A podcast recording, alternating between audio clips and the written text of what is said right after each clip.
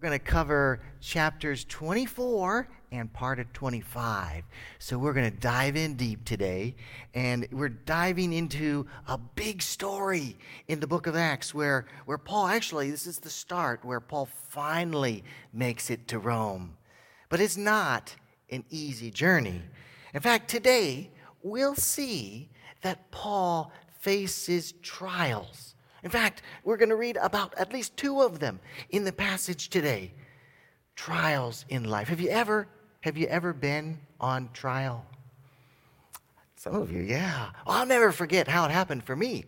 It all started on a bright sunny day an afternoon when I was on my way to pick up Amanda from school. And I was driving, and I wasn't in a hurry. I wasn't rushing. Um, but I did notice in my rearview mirror flashing lights coming behind me. And I, I looked down and on my speedometer, and sure enough, I was 39 miles per hour. That's how we measure distance and speed over there. And 39, and it was a 35 mile an hour zone. And I thought, the injustice, right? Could I not have four miles over the limit? Everyone else seemed to have that. But no, he pulled me over, and uh, I, I did notice that there were these orange cones all over the road, and uh, that that meant it was a construction zone. So he pulled me over and he, he issued me the ticket, and it was $75. And I thought, wow, that's steep. And I'm still a little mad, but then I, you know, I went and picked up Amanda and went back, and my more rational self came to be, and I, I really st- actually started feeling guilty. You know, I had, in fact, broken the law, I had gone over the speed limit. And so, uh, in a moment of repentance, I wrote out that check, $75, and sent it to the Madison County government. Well, I thought it was done until a few weeks later, I got a letter in the mail from the Madison County government uh, informing me that my driver's license was about to be suspended. And I thought, what? And they added on the back in the fine print that because I was in a construction zone, that no, the, the fine was not just $75, it was $150 more than what I paid. And I thought, what injustice. This is terrible. You know, and in the States, you have an option. You, if you don't want to pay the ticket, you can actually go to court. I'd never been to court. I thought, why not? Let's go to court. So I, I sent the check in that I'll see you at the court, the appointed court, court date for me. And uh, it was several weeks out, and as the, as the time started to get closer to the court date, I started to get more nervous started thinking about the implications of actually what I had done. Not only could I uh, have to pay that fine, but I could have to pay more and have my driver's license suspended. I started to really worry when I showed up there that day at the court. I walk into this big room, and there are a lot of people there, and there, way at the front of the room, was this big desk. The judge was there. And I, I walked into the room, and they called my name, and I got introduced to a nice fella who turned out to be my lawyer. Uh, apparently, in Madison County, Illinois, they give you a lawyer if you go to court. So I got a lawyer. And uh, he wanted to know about my situation. He read my file and he said, Oh, yeah, you were speeding in a construction zone. I said, Yeah, but I, I was only going four miles over, and plus I paid $75 already. Plus, I'm a pastor. I, I didn't know if that would help or not. It was a big risk. I was going to take it. And he didn't say too much. He said, Well, let me go see what I can do. And so he walked up to the big desk and he spoke to the judge in the black robe. And I'm nervous. I saw him come back. And he said, It's taken care of. And then, with a, a twinkle in his eye, he said, Go and speed no more. yes, yes, I couldn't believe it. I had received grace from the Madison County Courthouse. Wow, God showed up and saved the day. And I was reminded, actually, I was reminded that God is always present. No matter how the trial turns out, one thing is for sure God is always present. He is at work, and God is doing something good. That's what we're going to see in our passage today. I'm going to invite John. If you would come, John is going to read our passage from Acts chapter 24 uh, and into Acts 25, verse 12.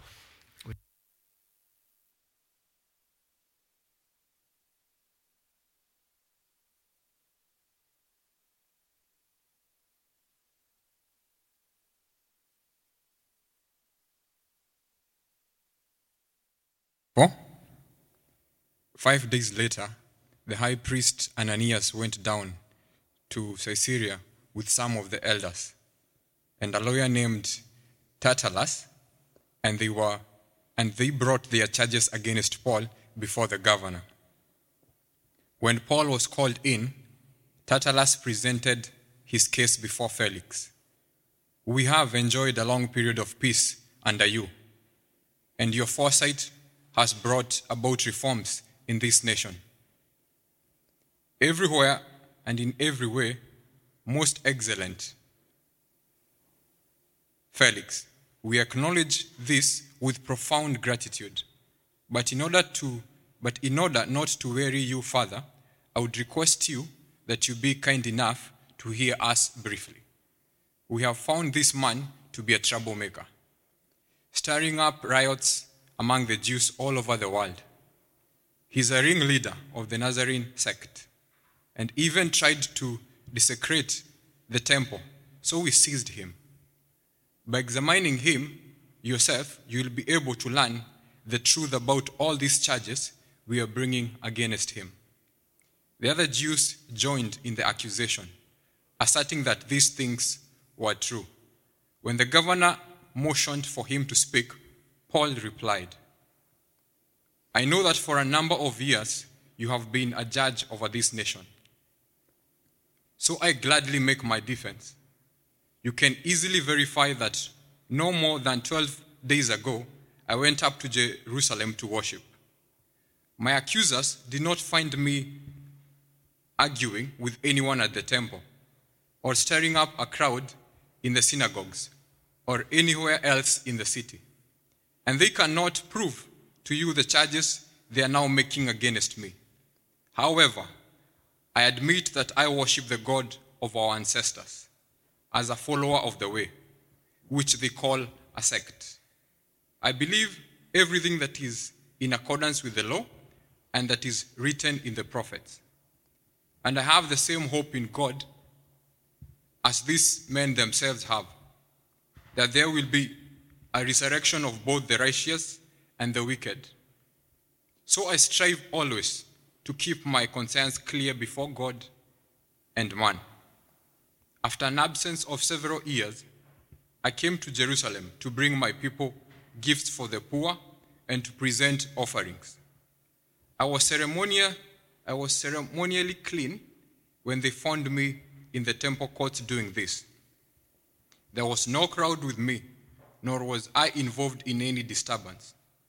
But there are some Jews from the province of Asia who ought to be here before you and bring charges if they have anything against me.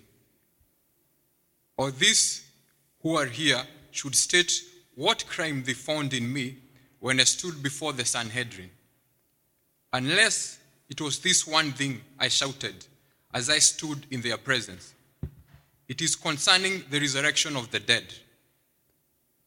that I am on trial before you today. Then Felix, who was well acquainted with the way, adjourned the proceedings. When Lysias, the commander, comes, he said, I will decide your case. He ordered the centurion to keep Paul under guard, but to give him some freedom and permit his friends to take care of his needs.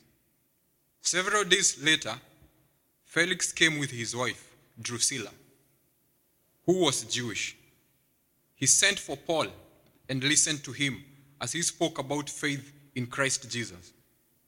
As Paul talked about righteousness, self control, and the judgment to come, Felix was afraid and said, That's enough for now.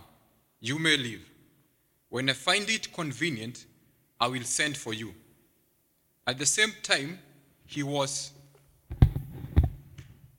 he was hoping that Paul would offer him a bribe. So he sent for him frequently and talked with him. When two years had passed, Felix was succeeded by Porcius Festus. But because Felix wanted to grant a favor to the Jews, he left Paul in prison. End of uh, chapter 24, beginning of chapter 25. Paul's trial before Festus. Three days after arriving in the province, Festus went up from Caesarea to Jerusalem, where the chief priest and the Jewish leaders appeared before him and presented the charges against Paul. They requested Festus, as a favor to them, to have Paul transferred to Jerusalem, for they were preparing to ambush they were preparing an ambush to kill him along the way.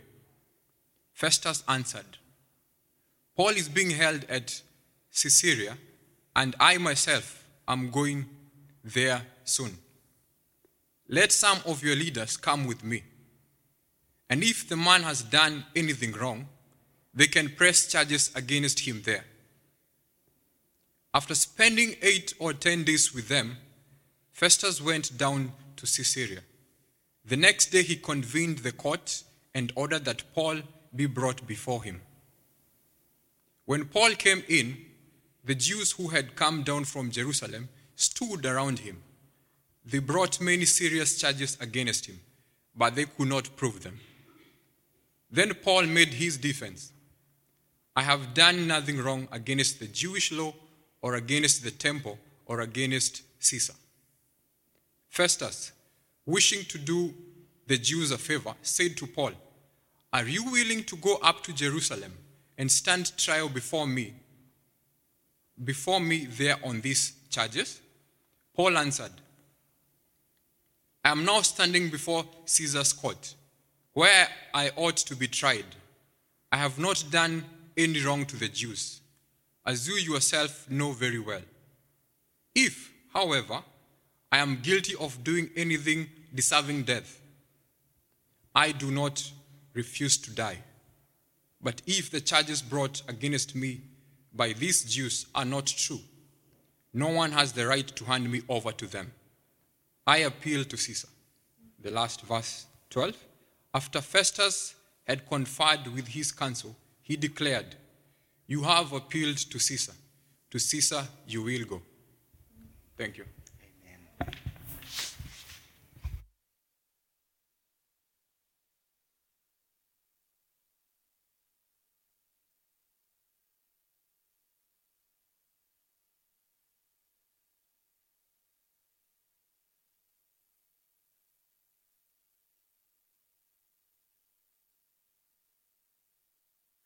We pick up where we left off last week, and Paul is in Caesarea, and Paul's in custody. Uh, we see that Paul's accusers in the first verses 1 through 9 they arrive and they present their case. The high priest, Ananias, and the Jewish leaders, they allow the lawyer to do his work, Tertullus. He begins to speak his case. He says, We found this man to be a troublemaker, stirring up riots among Jews all over the world. He's a ringleader of the Nazarene sect, and he even tried to desecrate the temple. So we seized him.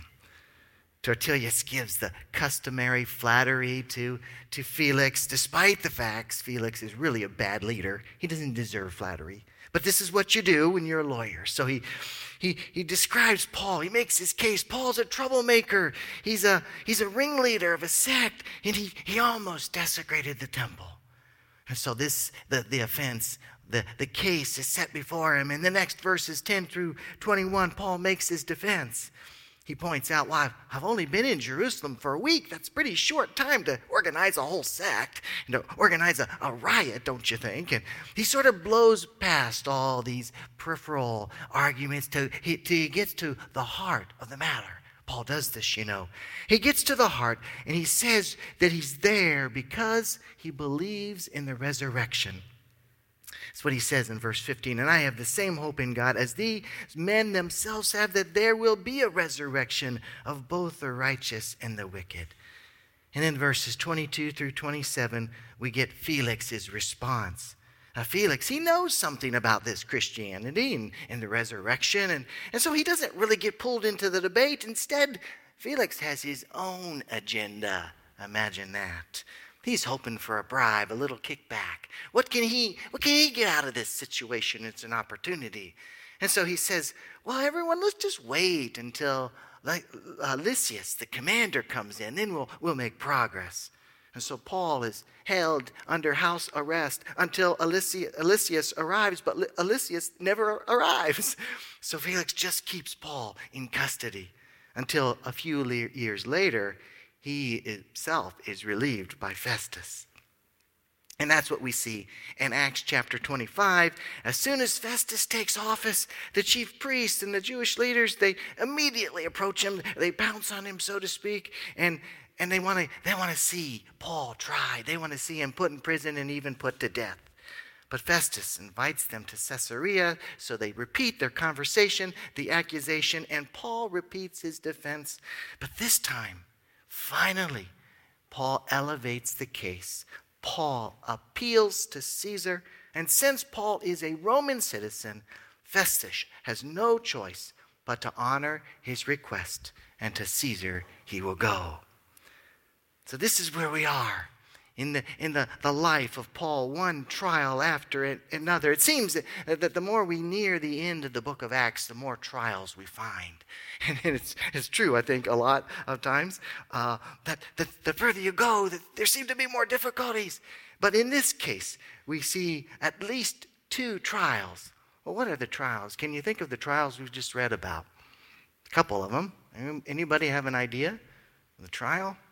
You can shout it out. One of them was before a guy by the name of Felix. And the other was, well, it was almost before a guy by the name of Festus. So Felix and Festus, there were a couple of trials, and if you if you're thinking that those are the trials that he would, would face, you would be correct.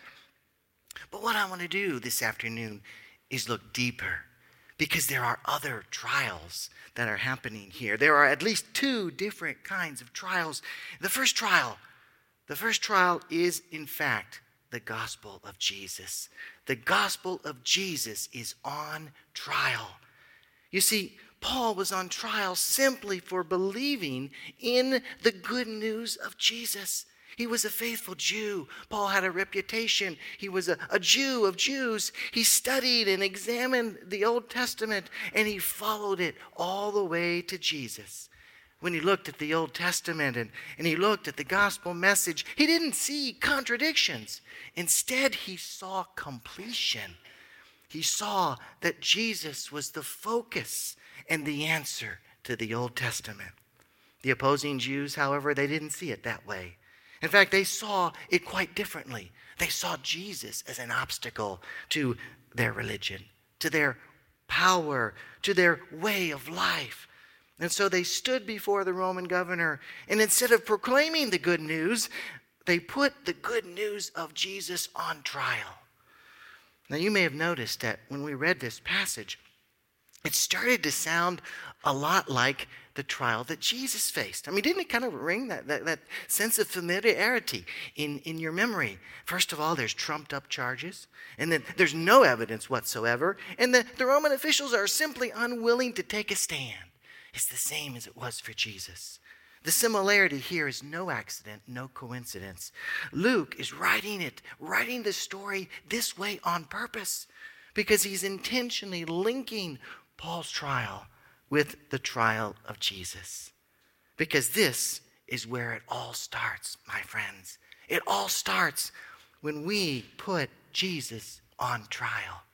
Now, if you think about this, you have to admit that we've all been there, or maybe we're there now, putting Jesus on trial. How many times have we questioned Jesus? Jesus, if you're so good, why is this bad thing happening to me?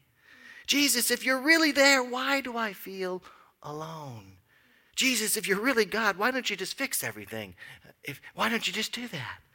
And so it's our it's our sinful nature at work inside of us. And, and when it's when we don't really believe the good news of Jesus.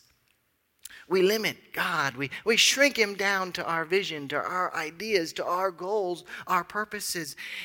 And, and unless the Holy Spirit breaks through and we see that and we are open to that, that's where we stay until the end of our days, completely resistant to God. It's our sinful nature at work in our lives. The Jewish leaders didn't know that they were resistant to God. because they didn't believe that Jesus was the Messiah. They persecuted his followers, and, and in doing so, they actually persecuted God. Remember what, what Jesus said to Paul, to, actually, he was Saul at the time he said it, when he appeared to him on the road to Damascus. He said, Paul, Paul, why are you persecuting me? He fell to the ground, actually, Saul. He fell to the ground and heard a voice saying, Saul, Saul, why do you persecute me? For Paul to persecute the people of Jesus meant that he was actually persecuting Jesus. And that's what the Jewish leaders were doing in Acts chapter 24. The only faithful Jew, the only one who had read it right, who knew the Old Testament, had followed its path to Jesus, was Paul. The others were trying to fit God into their worldview, their religion. They let their religion define their God and not their God define their religion. They missed the crucified king. They, they missed the crucified king who became the resurrected king because they were building their own kingdoms. But Paul was there in the courtroom because he stood for Jesus in a world that is at war with Christians, with Jesus. In that world, Christians will stand trial. Jesus said in John 15, If the world hates you, keep in mind that it hated me first. In Matthew 12, he said, Whoever is not with me is against me, and whoever does not gather with me scatters. You see, there are no neutral parties, there's no middle ground when it comes to God. There are only those for God and those against God, nothing in the middle. Even now, as we look at this passage, something is happening in every one of our lives. We're either softening our hearts to God, we're listening, or we're hardening our hearts and not. But one thing that's not happening is nothing. not happening, nothing's not happening because something is happening. The question is this what's going on inside of you? Where does God stand in the courtroom of your heart? Which brings us to trial number two God versus us. It's not just the gospel on trial in this passage, but in, in fact, we are on trial. In this passage, we actually never hear the verdict because Felix delays him and keeps him imprisoned as a favor to the Jews. And so instead of a verdict, we actually get another trial. This time, Paul puts Felix on trial. The judge becomes the defendant, and the defendant becomes the prosecutor, and the Lord becomes the judge. Because really, He's always the judge, right? That's what we see in verses 24 and 25.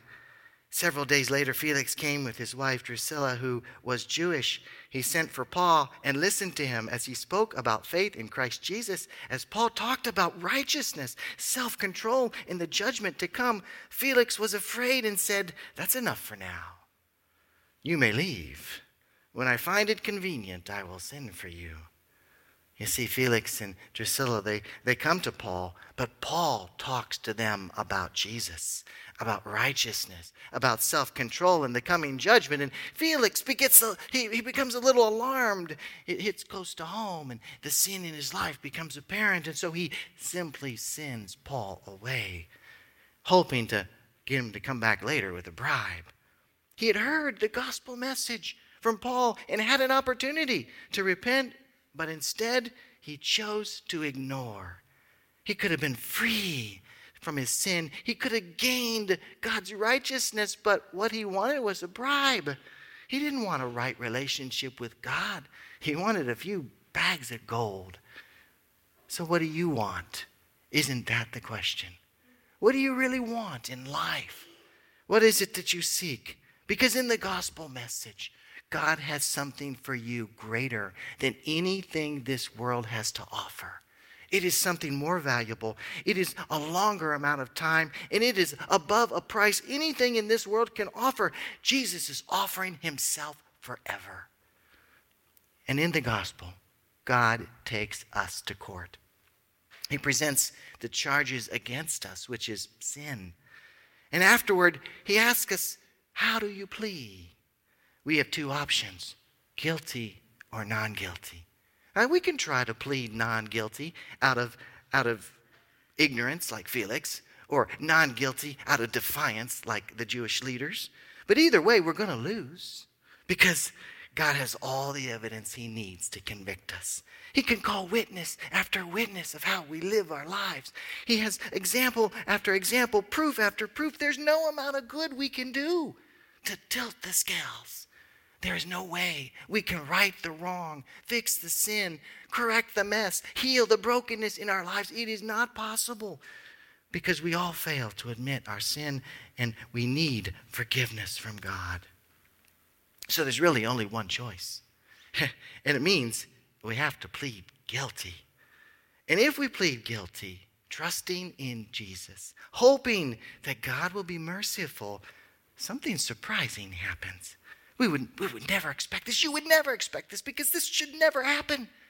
But it happens. This is why the gospel is good news. Here's what happens your sin is a felony against God the sinful life, not just the things we do, with the brokenness inside around us of which we are a part, is a felony against God, and your day in court has arrived. You stand before the judge, who happens to be the one whom you have committed this crime against. You have no other option but to plead guilty as charged. You feel guilty. You know you're guilty. The penalty is death, and there's no way around it. But you, you know that's what's justice. You know it's just. Now imagine, before you've even begun your defense, that the judge, the judge leans in his chair and he looks at you, he looks you in the eyes, and he says, Your penalty has been paid for. You can go free. The gospel says that's what happens because of the work of Jesus on your behalf. Jesus has already stood trial and was condemned for your sins. He paid the penalty of death that you were owed. Jesus stood in your place. He took the punishment that you deserved. He didn't look for a way out. He took all that you deserved like a lamb that was led to slaughter. He was silent he left his voice behind so that he could speak your voice, your guilty voice. He paid your penalty before you realized you needed him to do it. It turns out that God was always there, being faithful to us, even when we are unfaithful to him. He was making plans for us before we even knew we needed him without your permission and your knowledge, Jesus came to earth. He was born of a virgin. He lived a perfect life. He obeyed the law, and he was convicted of a crime he did not commit and executed on a cross. That's what the judge is talking about. Your punishment has been paid. You are set free. In that moment, you know your guilt and you accept God's salvation and repentance in faith. That's what Paul is offering to Felix, and that's what God is offering today. The only question is this What will we do with the offer? Let's go back to that courtroom. God has just declared you innocent. The courtroom erupts. Some of them are excited and some of them are angry and you are amazed. What just happened? How can it be? You look up with eyes full of tears, with a voice that's shaking in wilderness, and it's all that you can muster a couple of words thank you. But then you look at him, and he makes a smile. It's the most beautiful, most perfect smile you've ever seen. And then he gets out of his chair out of that big chair and he comes in front of the, of the, of the desk where you are and he puts his arm around you and he takes you back to the chambers.